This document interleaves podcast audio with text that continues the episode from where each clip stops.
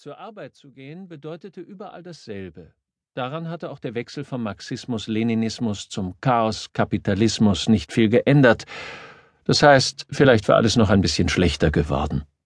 Weil inzwischen fast jeder ein Auto hatte, waren selbst Moskaus breite Straßen nicht mehr breit genug. Die Mittelspur auf den großen Boulevards war nicht mehr nur dem Politbüro oder Mitgliedern des Zentralkomitees vorbehalten, die ein persönliches Vorfahrtsrecht beanspruchten, so wie damals die Zarenprinzen in ihren Troikas. Jetzt war sie für jeden mit einem Sil oder einem anderen Privatauto die Linksabbiegerspur. Sergei Nikolajewitsch Golowko besaß einen weißen Mercedes 600 der S-Klasse mit zwölf Zylindern deutscher Dynamik unter der Motorhaube. Davon gab es nicht viele in Moskau. Und sein Wagen war eine Extravaganz, für die er sich eigentlich hätte schämen müssen, was er aber nicht tat. Auch wenn in Moskau die Nomenklatura abgeschafft war, so gab es doch immer noch Rangunterschiede und Privilegien. Und er war der Leiter des SVR. Er hatte auch eine große Wohnung im obersten Stockwerk eines Hochhauses am Kutosowski-Prospekt, das relativ neu gebaut und gut ausgestattet war, bis hin zu den aus deutscher Herstellung stammenden Haushaltsgeräten, die seit eh und je zum Luxusstandard hochrangiger Regierungsbeamter gehörten. Er saß nicht selbst am Steuer. Dafür hatte er Anatoli, einen stämmigen ehemaligen Spetsnaz-Soldaten für besondere Aufgaben, der immer eine Pistole unter der Jacke bei sich trug und das Auto mit seinem aggressiven Fahrstil triezte, dann aber wieder geradezu zärtlich pflegte. Die Fensterscheiben waren abgedunkelt und versagten Außenstehenden den Blick ins Innere. Außerdem bestanden sie aus dickem Panzerglas, das geschossen bis zu 12,7 Millimetern standhalten konnte. Jedenfalls laut Auskunft des Händlers, Golowkos Einkäufern gegenüber, als sie den Benz vor 16 Monaten akquiriert hatten. Die Panzerung machte den Wagen fast eine Tonne schwerer als den normalen S600er, was aber der Kraft und dem Fahrverhalten keinen Abbruch tat. Kaputt gehen würde er letztlich durch die schlechten Straßen. Im Straßenbau muss unser Land unbedingt aufholen, dachte Golowko beim Umblättern der Morgenzeitung. Er las die amerikanische International Herald Tribune, eine stets verlässliche Nachrichtenquelle, war sie doch ein Joint Venture von The Washington Post und The New York Times, die beide zu den tüchtigsten Geheimdiensten der Welt zählten, auch wenn sie etwas zu arrogant waren, um der eigentlichen Elite zugerechnet werden zu können. Der gehörten Sergei Nikolajewitsch und seine Leute an. Er war in den Geheimdienst eingetreten, als sein Arbeitgeber noch unter dem Kürzel KGB firmiert hatte. Das Komitee für Staatssicherheit war, wie er immer noch fand, die beste Behörde ihrer Art gewesen, die es je gegeben hatte. Dass sie letztlich scheitern musste, änderte nichts an seiner Einschätzung. Golowko seufzte. Wäre die UdSSR nicht Anfang der 90er Jahre untergegangen, hätte er heute in seiner Position als SVR-Chef Sitz und Stimme im Politbüro. Er wäre ganz oben an den eigentlichen Schalthebeln der Macht, ein Mann, dessen Blick allein andere vor Angst erzittern lassen könnte. Aber ach, was soll's, dachte er. Nichts als Hirngespinste, und die gehörten sich nicht für einen Mann seines Schlages. Er wusste zwischen Wirklichkeit und Vorstellung genau zu unterscheiden. Der KGB hatte die Aufgabe gehabt, harte Fakten zu sammeln und diese an diejenigen weiterzugeben, die einen Traum verfolgten und die Wirklichkeit darauf hinzubiegen versuchten. Als sich die Wahrheit nicht länger leugnen ließ, verflüchtigte sich der Traum wie eine Dampfwolke im Wind, und die Realität brach sich Bahn wie Schmelzwasser im Frühling.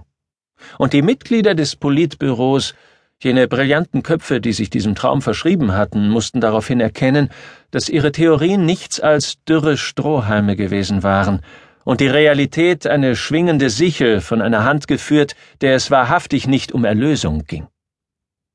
Damit hatte Golowko nichts zu tun. Als Beschaffer von Fakten konnte er seinen Beruf weiter ausüben. Er wurde nach wie vor gebraucht. Im Grunde hatte seine Autorität sogar noch zugenommen, denn er kannte die Welt und etliche ihrer wichtigsten Persönlichkeiten. Er war als Berater seines Präsidenten bestens geeignet und hatte in Außen-, Verteidigungs- und innenpolitischen Fragen einiges zu sagen. Im Unterschied zu früher war die Innenpolitik heute das heikelste Fach. Und das gefährlichste. merkwürdig. Früher reichte allein das gesprochene, meist geschrieene Wort Staatssicherheit, um sowjetische Bürger zu Eis erstarren zu lassen, war doch der KGB das am meisten gefürchtete Organ der vorherigen Regierung und mit einer Macht ausgestattet, von der Heidrichs Sicherheitsdienst nur hatte träumen können. Der KGB hatte das Recht gehabt, festzunehmen, zu inhaftieren, zu verhören und zu töten, ganz nach eigenem Gutdünken und ohne dafür Rechenschaft ablegen zu müssen. Doch auch das gehörte der Vergangenheit an.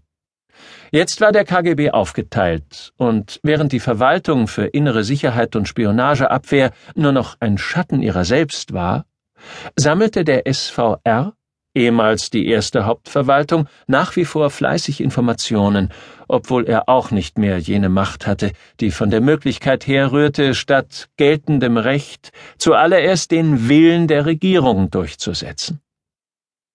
Es gibt jedenfalls immer noch genug zu tun, sagte sich Golowko und faltete die Zeitung zusammen. Der Lubjanka-Platz war bald erreicht. Auch dort hatte sich einiges verändert. Die Statue des eisernen Felix war verschwunden. Sie war immer für all jene ein Graus gewesen, die wussten, wen diese Bronzefigur darstellte, die da allein auf dem Platz gestanden hatte.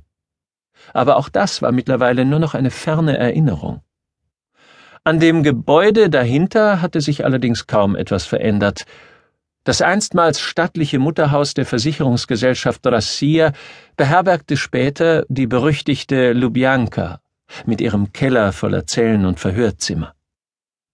Viele ihrer Funktionen waren über die Jahre an das Lefortowo-Gefängnis im Osten der Stadt übertragen worden, als sich der KGB, wie alle Behörden seiner Art, wie ein Luftballon immer weiter aufblähte und das riesige Gebäude Zimmer für Zimmer in Beschlag nahm, bis jeder Winkel von seinen Sekretären und Schreibern besetzt war, nicht zuletzt auch jene umgebauten Räume, in denen einst Kamenew und Orchonikize unter den Augen von Jagoda und Beria gefoltert worden waren.